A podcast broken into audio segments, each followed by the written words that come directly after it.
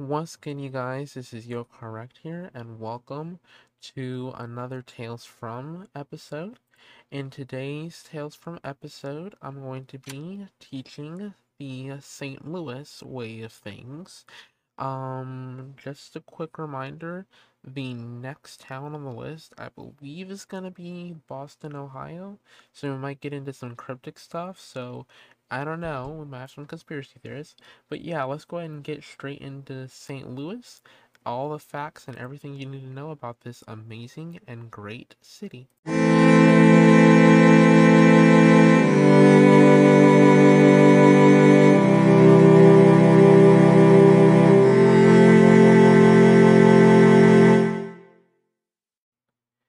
Okay, then, so many of you guys may be familiar with the Gateway to the West, but you know, some people always ask, what is the gateway to the West? Especially if you're an international person who sees the West as, well, Europe and um, America.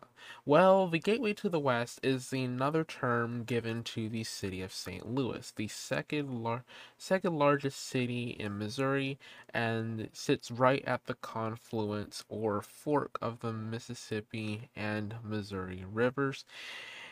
So in 2020, the city proper had about 301,000 people. Um, and it's a bi state metropolitan area because, you know, people associate the Gateway Arch with St. Louis. But, you know, especially if you live in St. Louis, you get irritated when you call it St. Louis, Illinois. I keep I get irritated too. It's not St. Louis, Illinois. It's East St. Louis because East St. Louis is a suburb of St. Louis and it's in Illinois as it is broken apart from the main St. Louis. And well, sometimes people get those two confused and I I don't know about me personally, but I know some of them would hate it if people got that confused or probably do hate it when people get that confused cuz, you know, having the right proper town name is considered a sign of respect, especially when you're a town of such a of such a great people. Anyway, before European settlement, the area was a regional center of Native American culture, and so um, St. Louis was eventually founded by February 14th, 1764, and they didn't really um didn't really have that many problems with the Native Americans, the French that was, the French tended historically and always have historically to some extent treated the Native Americans with at least a respect of their land and traditions. The British and eventually Americans had no qualms about this, and so they just did whatever they wanted. So, in after the Seven Years' War, which was all across the world, but it mainly took place in America. The area was ceded to Spain and it was retroceded to France in 1800, which means given back to them. When then it's sold three years later to the United States.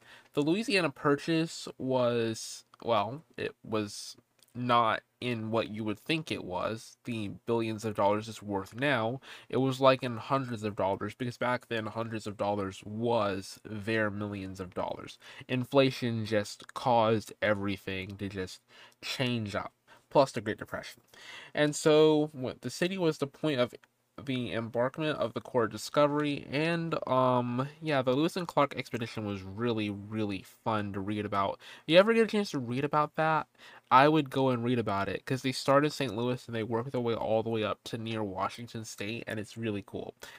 St louis became a major port on the mississippi river from 1870 until 1920 because you know especially um especially with um small um not even just large rivers but small rivers at some point, waterways that are farther inland do not become as navigatable for large ships. Um, just off topic for like one minute, the Tar River here used to be um, a navigable waterway for some larger ships, like the sailboats and the large fishing boats that we have now nowadays, but it's not big enough for that anymore. And as a matter of fact, the bridges would just stop you. So, but anyway, back on track. Um, it was the fourth largest city in the country. It separated from St. Louis County, becoming an independent city and limiting its political boundaries. And it 1904 it hosted a purchase exposition and the Summer Olympics. I didn't even know about that, which is was actually pretty cool. So we have had more Summer Olympics in U.S. history, some that I didn't even know that we even had. So it does host the St. Louis Cardinals, MLB, St. Louis Blues, St. Louis SC, Major League Soccer, of course, St. Louis Battlehawks of the XFL, and the XFL is a different football league from the NFL. We're not going to get into that. Um, so yeah, now keep in mind, Mississippi, um, uh, not Mississippi, Missouri. Well, see, Missouri at the time in the 1800s. This is Civil War times. They were originally divided in half. So by um by the by the compromise that made um a line. They were divided in half.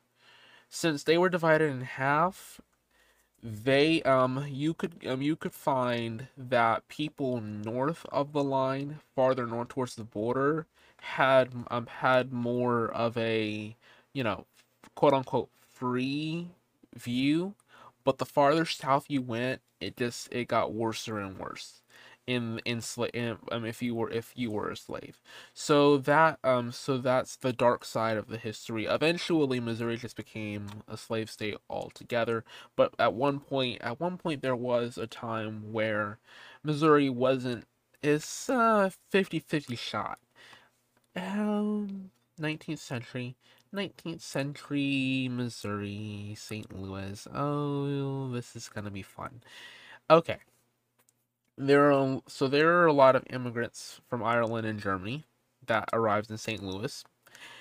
Now, I'm gonna I'm gonna tell you the um people get this confused a lot. The largest number of immigrants in the US of all time was is not the um Hispanic population actually.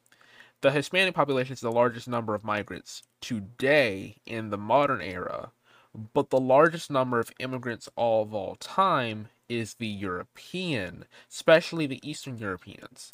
The reason why it's easy to get them confused is because they're at the is because there are some that you know they don't they cannot they don't come in, but they get they come across. But the important thing to remember is that they did not get in and there and and so and so thus forth it's the largest of the modern era. But the largest of all time is the europeans because you have to remember the native americans were here 10,000 10,000 14,000 years. So they're not they're technically they're not immigrants at all. The um slaves the african american slaves were brought here by force and while the african american population um it, um African American population are cons- were considered technic they're they're con- they would have by today's standards they would have been considered immigrants but back then they would still be considered slaves. Well because they were brought here by force they're not they're not immigrants because they didn't come on they didn't come on free will. At least at least you wouldn't think of them as immigrants because they didn't come on free will. They're um, our ancestors so you can't so you can't give that to them. So the large so of course given that the largest would be Europeans and Eastern Europeans. And if you and if you look, more Europeans came in in the 19th century and early 20th century um and more middle and more Middle Eastern and Asian Americans than any other race of people did. You can you can you can even look at the port data and I, this actually I have to pull I have to pull it up on my own time at some point, and you can pull it up too. Um, you can use Ancestry or any other site, or maybe go to the um the um port where they the museum ports and everything where they actually did the immigration back then. You can actually pull it up, and you can look at the records of all the people that um that came through and all the facts regarding that because it's really cool and there were a lot of immigrants that ended up in St. Louis. Um, they were Eastern European, mainly Ireland, Germany, and and so slaves were another part of this. Given the city's location close to the Free State of Illinois from uh, um and others, some some slaves and most slaves tried they were able because if they lived in St. Louis, they would um they were able to sneak out at the dead of night when nobody was looking and bec- and, and all they had to do was get past the patrols and guards on, near the waterfront and go and go through the rivers, go through the bridges and they were able and if they can get to Illinois, then there's not a thing in the world they could do because it was just across the river, but because it was another state, they had no jurisdiction, thus they could continue and they were free. It was the it St. Louis by far wasn't it it wasn't easy to get free, but it was the easiest to get free from slavery because of its because it was literally a just a river's swim away from Illinois, a free state.